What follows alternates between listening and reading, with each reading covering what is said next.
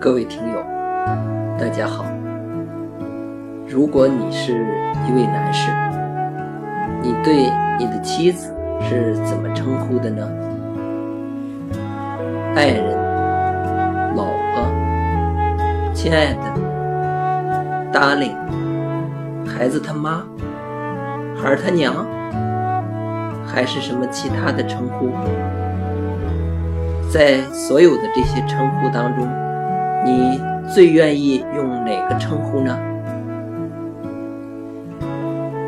我最喜欢对我的妻子称呼爱人，为什么呢？我觉得爱人是夫妻之间最好的称呼，因为夫妻是互相爱着的人，是有爱的人，是爱人。